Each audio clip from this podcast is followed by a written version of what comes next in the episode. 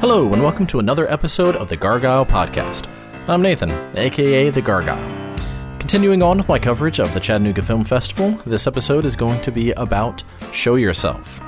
Now, typically, I've been reading what the C F F program says about the movies, but Show Yourself was actually one of the secret screening movies, so there was no description in the program, and I knew very little, basically nothing about the movie going in, other than um, the director was going to be there and that this was one of the films that was unfinished, that they were wanting feedback from the audience to be able to make some final edits.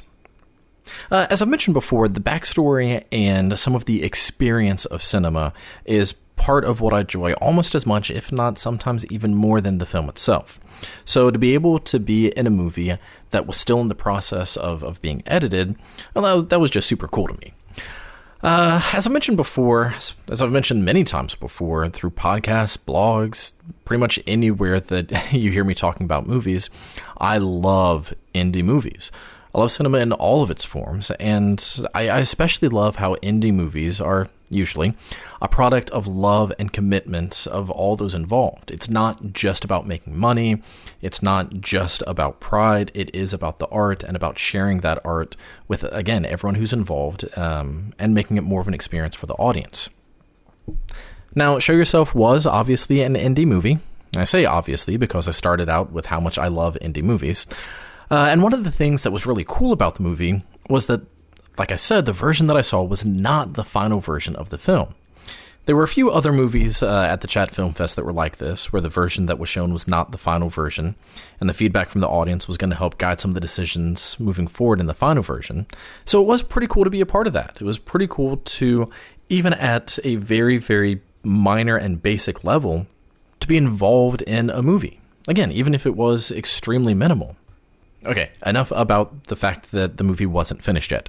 Let's get on to the version of it that I did see.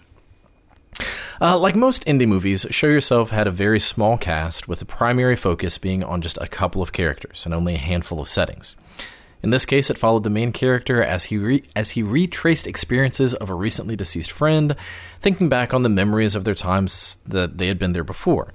Uh, all of this took place uh, in a cabin and in the woods, and all of the other characters that were shown were there either through video chat or through flashbacks to some of their experiences together in the cabins and in the woods. Now, I really respect independent filmmakers, and I do highly value the creative process. However, just because I have a high level of respect and admiration does not mean that all indie movies get a free pass. I am aware that indie movies have limitations and restrictions, so I certainly don't hold them to the same standard, but I do still watch them critically. And like I mentioned, Show Yourself was not yet on its final edit, and feedback from the film festival um, was going to be used to, to help the director make some of those finishing touches. All that being said, Show Yourself was kind of middle of the road for me. Um, I, I do think that it was very well acted. I think that there was some good writing, good directing. Uh, I enjoyed the use of minimal cast.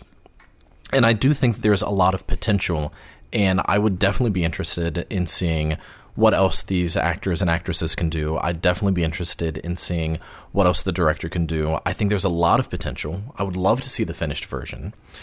But in talking about this one, again, it was a little, a little too middle of the road. Uh, it presented itself as a horror movie, but it was more of a psychological drama dealing with the inner demons of the main character. There were a few startles, but there wasn't really enough horror. Uh, again, it's about this main character that's retracing the steps and experiences that he and one of his friends shared. And through the process, not only is there some of the fear of being alone in a cabin in the woods, but throughout the process, uh, the main character starts to starts to be haunted by the ghost of his friend. Now, having seen a lot of horror movies, especially the cabin in the wood genre of horror, um, with the entire setting being one character alone in a cabin in the woods, haunted by the ghost of his friend, there are a lot of horror tropes that you expect to happen that never really come to fruition. Some of them, some of them do, uh, and it does hit on some of those cabin in the wood horror tropes, but it never fully develops into a terrifying, horrifying movie. Again, the focus is on the main character and dealing with his own inner demons and unresolved issues with his friend. And if that's the way that the movie had been presented, then I probably would have loved it a lot more. Like I've said before, I do love psychological dramas. I do love stories that are character-driven. In fact, horror movies that have no character, that have no drama, that have no personality to them, that have no heart, those are miserable movies to watch because I don't care about any of the characters.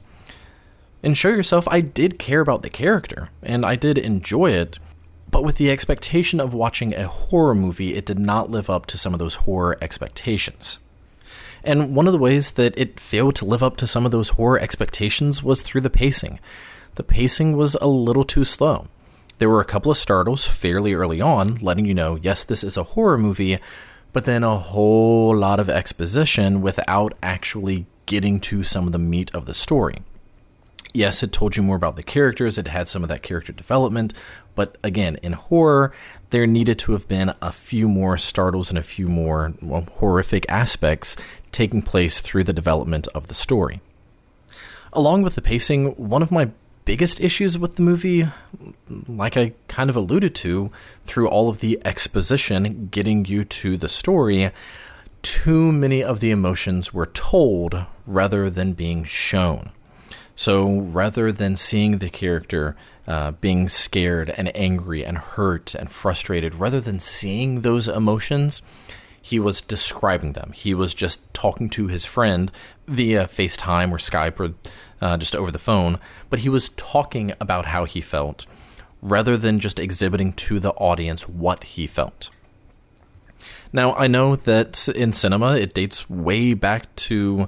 Uh, to plays and dramas to where the audience couldn't all see the faces of the characters. So some of what was going on had to be told, it had to be described. But with modern cinema, you are up close and personal with those characters. You were right there with them, and they just could have done a better job showing emotion rather than talking about emotion. Uh, the same thing also happened when, when he got drunk. At one point, uh, the main character is FaceTiming his friend, and they're both getting drunk, but rather than actually showing his actions becoming more and more inebriated, he just talked about how drunk he was. Now, I know that no movie can be perfect, and I know that, especially with indie movies, there can be limitations um, that prevent the movie from being everything that the director wants it to be. And with Show Yourself, I do think that there was a lot of potential. Like I said, I would definitely be willing to see other movies um, made by the people who were involved in this one, the actors, the writers, the directors. I think there was a lot of potential. I think a lot of it do- I think a lot of it was done very well, and I'd like to see what else they can do. And maybe other people at the Chat Film Fest had similar reactions to the movie, and the director will take that feedback to make adjustments, either marketing it more as a psychological drama or by kind of speeding up the pacing a little bit and adding some more suspense and some more terror. But based purely on the version of the film that I saw, I enjoyed it, but it doesn't really make it very high onto my recommendation list. I enjoyed it, and I'd watch it again, and I would definitely be interested in watching the final version and seeing what changes had been made. And I certainly wouldn't talk anyone out of watching this movie. It is by no means bad. It is by no means a terrible movie that you should steer clear from. It was well done. Again, some very good aspects about it. But I would adjust your expectations a little bit so that you know that you're not really watching a horror movie, but more of a drama where a guy works through the ghosts of his past. And yeah, there are a few startles along the way. Oh, and on the subject of ghosts of his past, uh, I do think there is something that, if it had been focused on a little bit more, potentially could have made this a lot stronger of a film. Uh, but this is getting into a pretty major uh, spoiler. So if you've not yet seen Show Yourself, then skip ahead about thirty seconds and listen to where you can find um, the rest of my podcasts, et cetera. Uh, but if you have seen Show Yourself, or if you don't especially care about spoilers, stick around. Still here? Okay. So I feel like a lot of the drama and unresolved tension between the main character and his deceased friend is because that they were gay, and the anger of seeing his friend kiss his girlfriend is not because he was jealous that his girlfriend was kissing his best friend, but actually because his secret lover was kissing a girl. Now, if this wasn't intentional, it definitely had a very strong overtone. And if that is what they were going for, then I think that if they had fleshed that out a little bit, then it could have been a, a much stronger, much more personal movie following the main character. But if it wasn't intentional, then they probably need to rework things a little bit so it doesn't have quite as strong of an overtone. So that's my review of Show Yourself. Uh, I think that it definitely had a lot of potential, but because it presented itself more as a horror film but didn't actually live up to those expectations, it did end up being more middle of the road for me. But let me know what you think. Uh, if you're enjoying these reviews, let me know. I'm going to be continuing on with my coverage at the Chattanooga Film Festival. Uh, you can find all these reviews at Gargoyle Reviews dot blogspot dot com. You can also find links to my Twitter, at Gargoyle Reviews, my Facebook page, slash The Gargoyle, as well as other movie reviews I've done in the past, other podcasts, videos, con coverage, pretty much everything that I do. You can find it all at Gargoyle Reviews dot blogspot dot com. And as always, if this is where you're already listening to this, you already know all of this. But if you happen to be listening to this somewhere other than my blog, go check it out.